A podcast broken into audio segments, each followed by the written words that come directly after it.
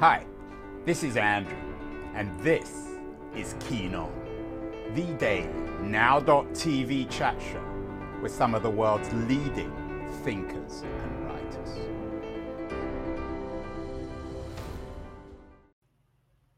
Hello, everybody. It is July the 1st, 2022. This is the last show we're doing over the July 4th break. Um, I'm not quite sure what July 4th, Independence Day, is going to be like in the United States. It's unusual times on lots of fronts. According to CNN, if you're flying this weekend, you should brace yourselves for operational challenges. There seem to be uh, a broader crisis of operational challenges in America.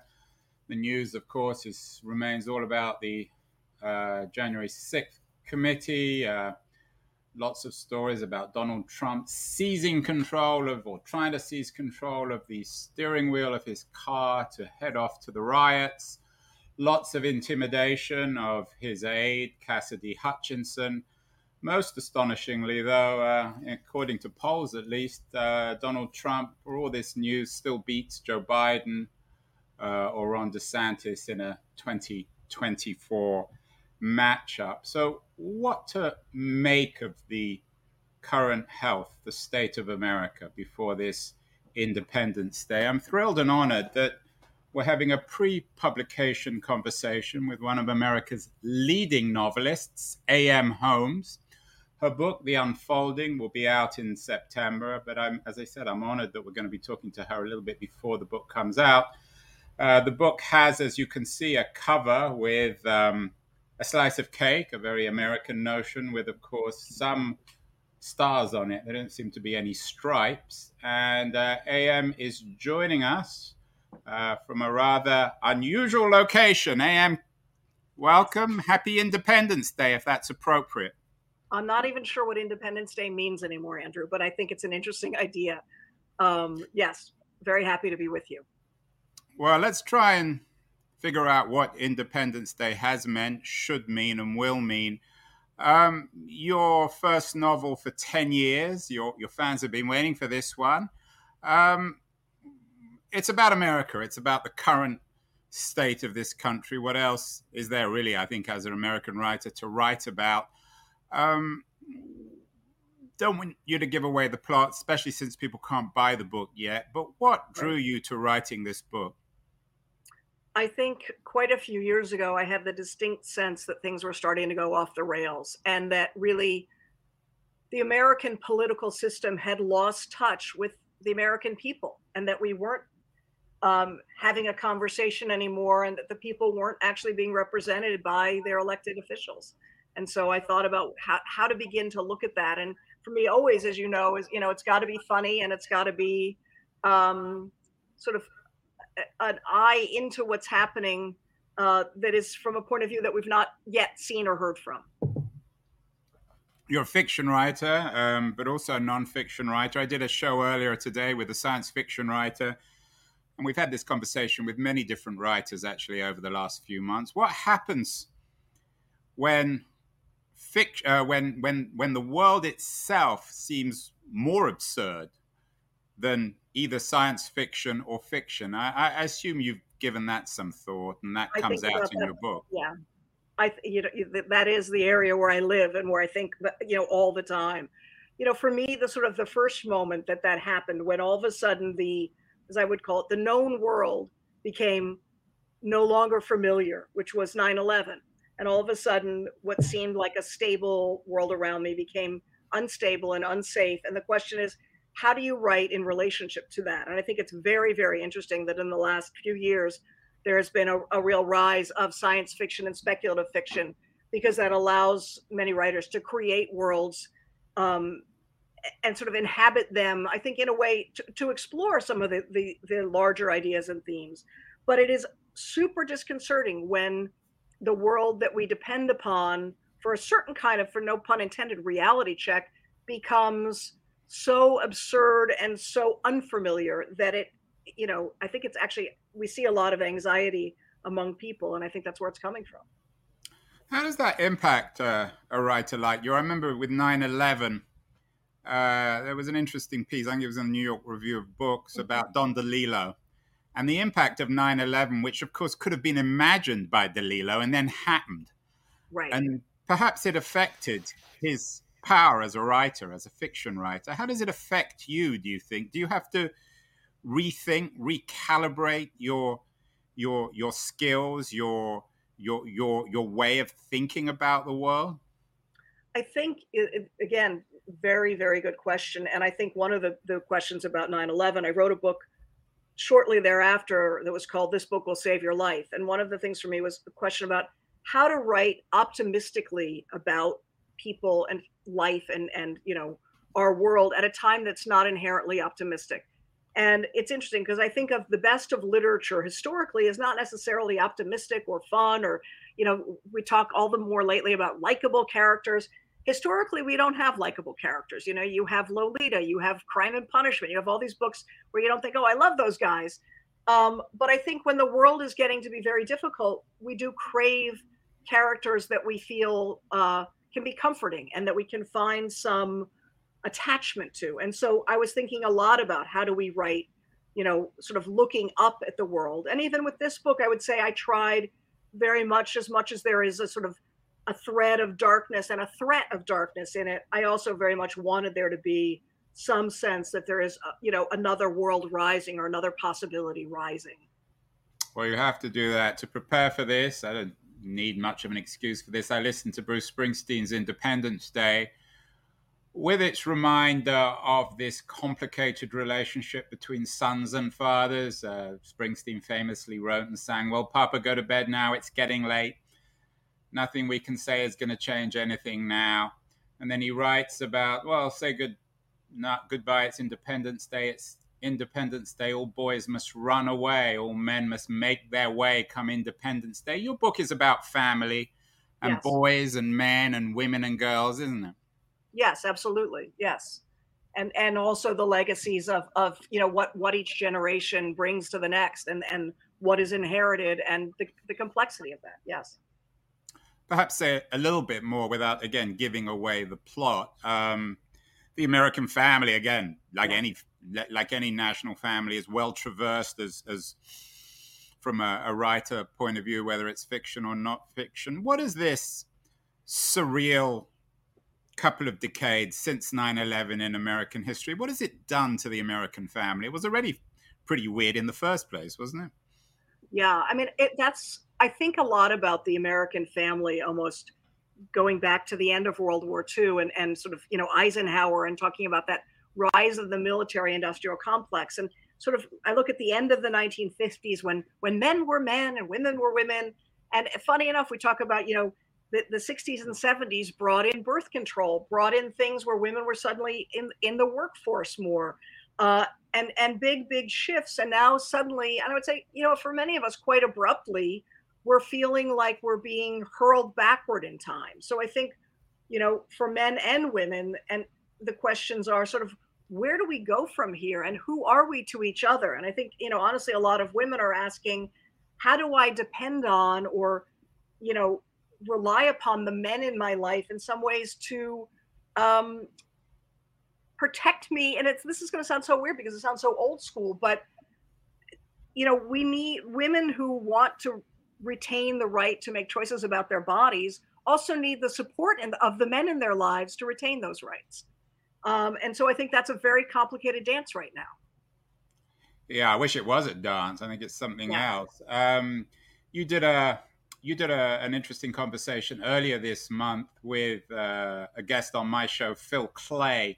Yeah. Uh, an ex soldier who's written with great sensitivity and power, I think, about the crisis of the American military in his new book, Uncertain Ground.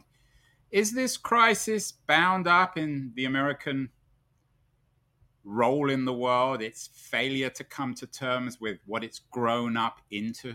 and particularly in in in a, in a military context. You know, Trump seems to capture that. This big man, there's a big man at the heart of your book, a big man who, of course, is anything but a big man who got out of every war and is, if anything, uh, is there's nothing brave about him. Anytime there's any real violence, he runs away. Yeah, I mean, I think I think I'm not sure if the question is is is is where we are now, sort of tied to to our relationship to the military and our and our sense of ourselves as a country. Also, you know, I think post World War II, we were we were a supreme power. If not, we saw ourselves as the supreme power. Um, and I think the last, you know, 10 years have been difficult. And even the relationship of how Americans feel about their military, how we treat our military, I think is very much an open question. Um, you know, to my mind, I would say we certainly don't show enough appreciation for, for the men and women who serve in the military. And there was an interesting piece, you know, sort of during the end of the Trump presidency, where all of a sudden all those people who were so anti-military were actually hoping that the military would do the right thing and actually not cave into, you know, what seemed like you know a president off the rails wishes for. Military. And, and, and uh, we we did a, a show with Mike Esper, Trump's yeah. Secretary of Defense. I mean, my reading, it's uh, George Packer's reading as well, is yeah. that in many ways the American military was the one institution to actually stand up to Trump and those dark days during the Black Lives Matter demonstrations in Washington, D.C. were critical in saving the republic, at least in the short term. Yes, I think that, and I think that that was also both very interesting and very re- revealing in some ways and heartening to think okay, so there are some institutions that are not prone to the kind of political sway that at the moment seems to me like we're often almost in a near tornado of you know political sway right? So it's it's it's a difficult time i think for many people. Well that that is the ultimate euphemism i think uh, like uh, operational challenges uh, yes, totally. AM, do you feel like when you're writing about america do you feel like in a sense you're you're writing about your own family and you have to be a little careful you you're, you're one of the major uh, you're one of the big fiction writing brands in america the book the unfolding is, is going to come out in the UK as well. Uh, you're going to spend a week there in September. Do you fear that the book will be treated differently, read differently around the world, given America's poor standing? Um, you know, I fear more about how the book will be read in this country. Historically, my books have, I don't want to say done well necessarily in the commercial sense outside of this country, but in the critical sense, and in the sense of being a reflection of the contemporary American experience. In this country, we seem to be often quite confused about satire and what one means when one is being satirical. And I think outside of the US, there's a, a deeper appreciation of that. And also, in many ways, America tends to be slightly ahistoric. And this book is certainly filled with history. And so I think uh, uh, I, am curious and a little nervous about where it will land here. I'm expecting, in some ways, a much better reception outside of our borders. The book has already been acclaimed by Gary Shteyngart, who was on my show, very funny uh, American Russian writer uh, back in 2012. It's also come with glowing review from Salman Rushdie, neither of whom I guess you could think of as American writers.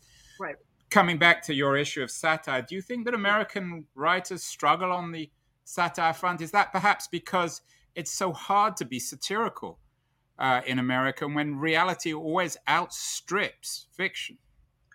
Well, it's it, and it's to me, it's fairly recent that reality has fully outstripped fiction. And the other problem we have now too is that the sort of the spin machine of fiction, fictional fact, I'm going to call it, or as as Kellyanne Conway called it, alternative facts, is turning out material at such a breakneck speed that it really makes it difficult to to even know how far one can push their satire because you're competing with forces that are really wild is all i can say you know uh, and and unchained so it's it is complicated because i still believe in certain kinds of structures and certain things where I wouldn't want to cross various boundaries and so on. But I don't think that the people who are spinning those alternative facts care about that.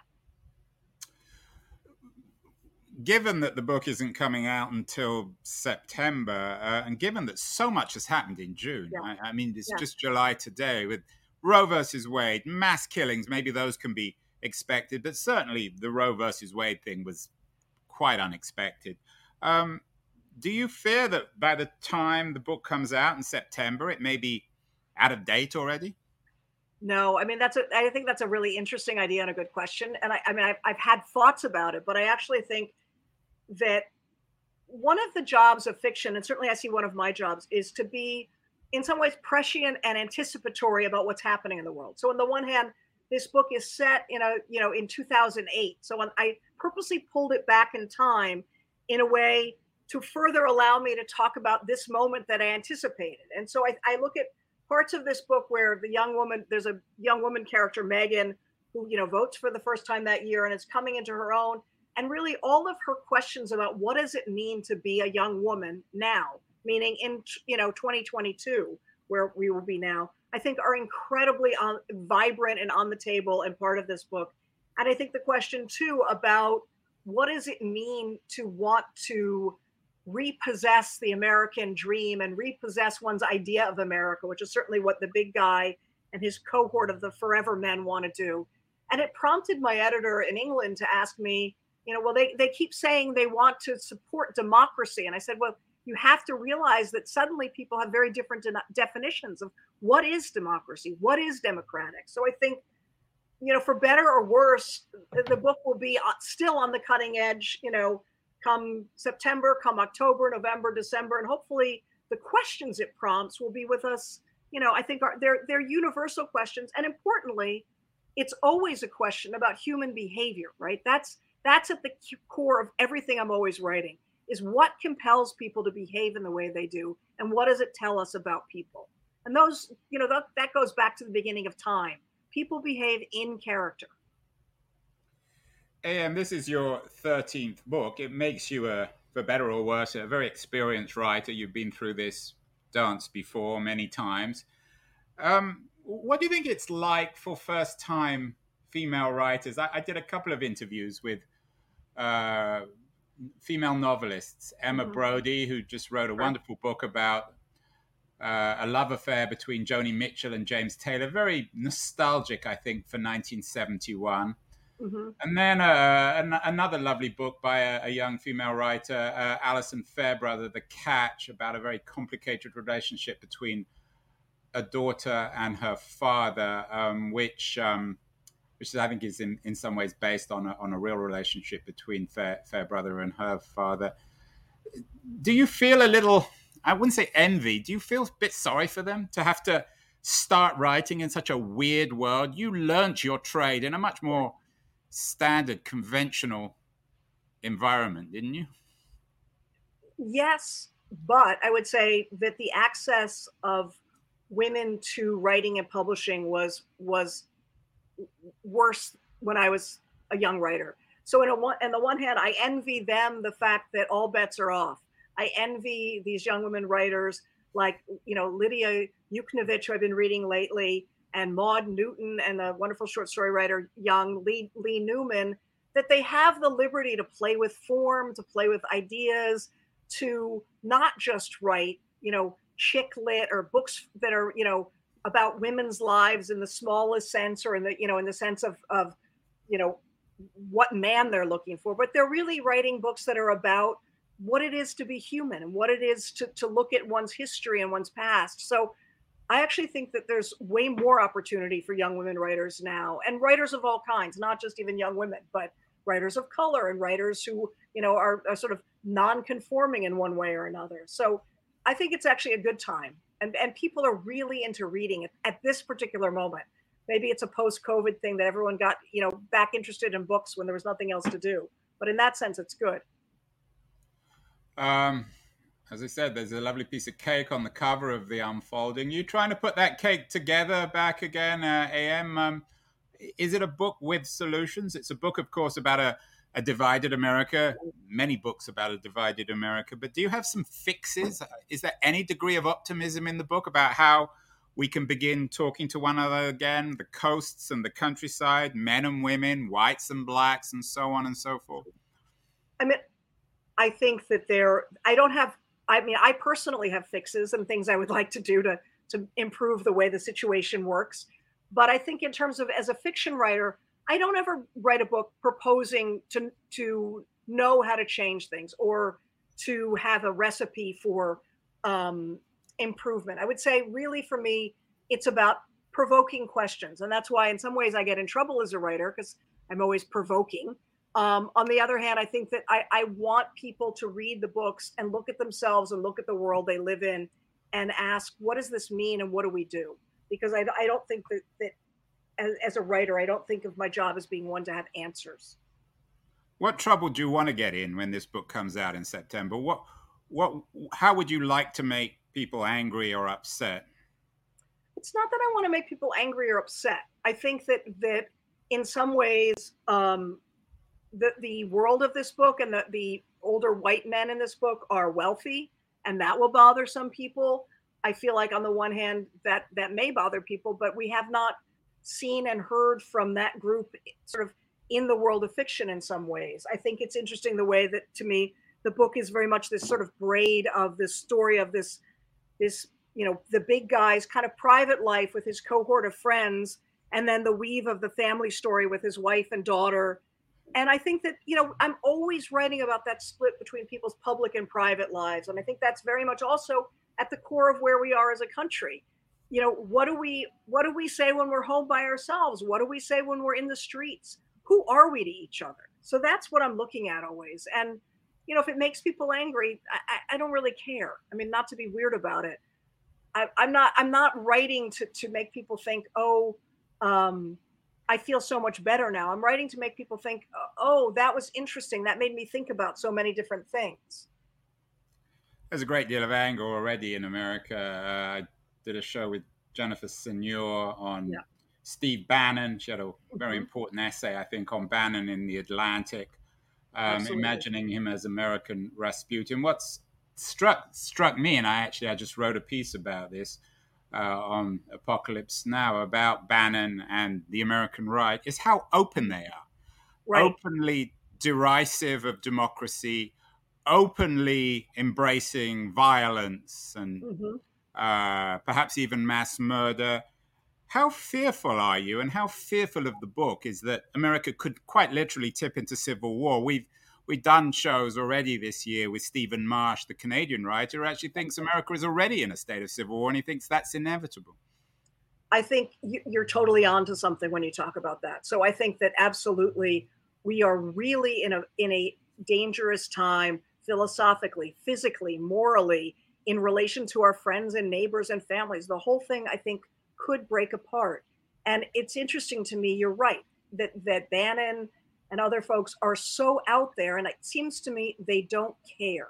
They they would rather stir the pot and incite violence and mayhem and so on. There's there is no regard for who we are as a country who we are as a people. They, they it's just it's gone. And i think that is the scariest thing yeah, there's no. Sh- Bannon doesn't seem to have any shame, and perhaps if we had a conversation with him or some of his followers, they would say, and he, he sometimes articulates this on his popular podcast, The War Room, that American democracy doesn't work and it hasn't done anything for Americans for generations. Trump says the same thing, perhaps not quite as coherently.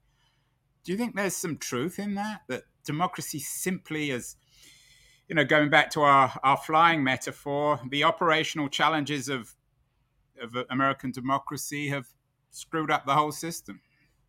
Well, I, as someone who who aims to remain optimistic in some way, I think defiantly, defiantly, defiantly optimistic in the face of of real real f- fear. I will say that absolutely there are operational challenges, and absolutely democracy needs to continue to grow and evolve. And when we think about when people left England and came here to found this country, what were they trying to do, and what were what were the sort of ideas of that? And then what would those ideas if brought forward so not that one of the things is that everyone like just hangs on to the original ideas but how would those ideas grow and expand and develop over time and so i think that we have great capacity as a country to be a country of immigrants to be a country of people from all over the world to be a country of differing opinions but respect and that is completely at the moment running through a shredder and that i think is super scary because it also means when you have no respect for other people and other people's opinions, they're all bets are off in terms of violence, in terms of, you know, even how we comport ourselves. You know, it's not just about democracy, it is about sort of society and the ways in which people have to actually live together. So it doesn't, you know, it's a very complicated dance. And I think we owe it to ourselves and our children and our history to try to, you know, figure that dance out a little bit better.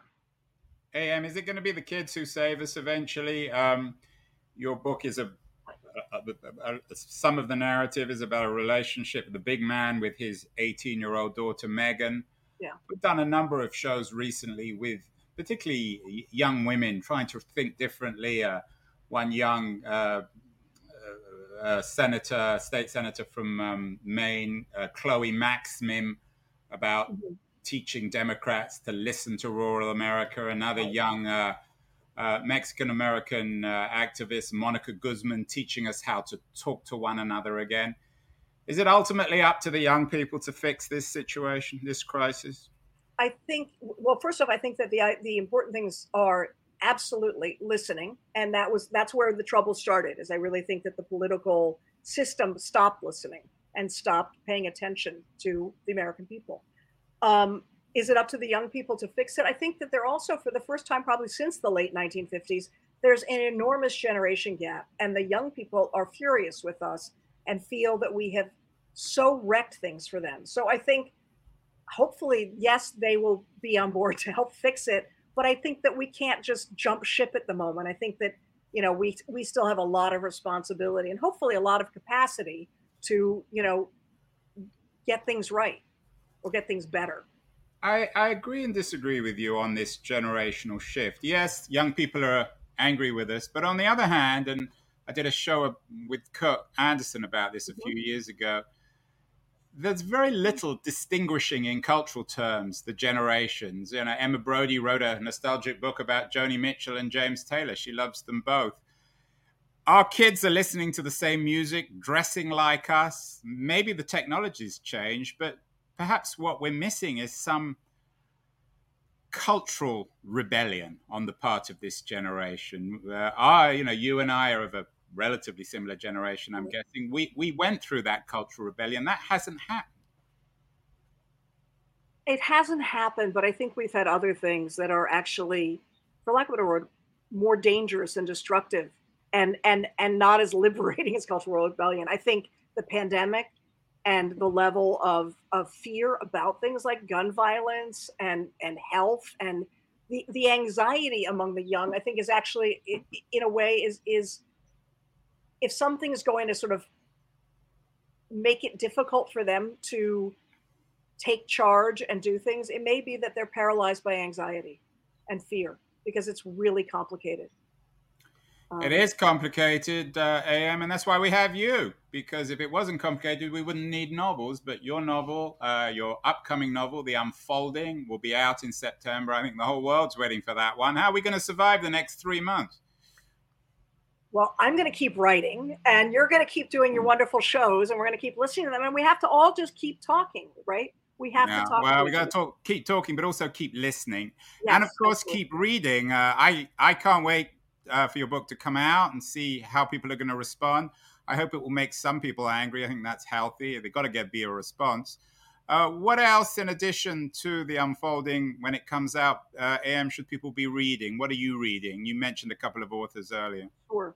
Well, I've been reading, you know, uh, Richard Powers' Bewilderment, which I love. Yeah, that's an incredible book, don't you think? It is. And right? you know what's incredible? I, I, always bring that book up, and in fact, I want to get Powers on the show is because of the way he turns the world upside down and he makes the children the wise ones. Exactly. And it's it's beautiful and it does it, it despite how complicated it is, it does make me feel a little bit better. And sometimes even a tough old cookie needs to feel a little better. So there's that, which I love. And I've been reading uh, Jim Kirchick's Secret City, which is the history of gay Washington. Yeah, uh, he was on really our show. That's a good yeah. one too, and he's very entertaining. Yeah, um, Maud Newton's uh, ancestor trouble, which is really interesting because I think that's also always a piece of all of it. Uh, there's so many. There's actually so many good books right now. And the one you mentioned, actually, I don't, I don't know the book, the Joni Mitchell, uh, James Taylor one, but I want to read that immediately.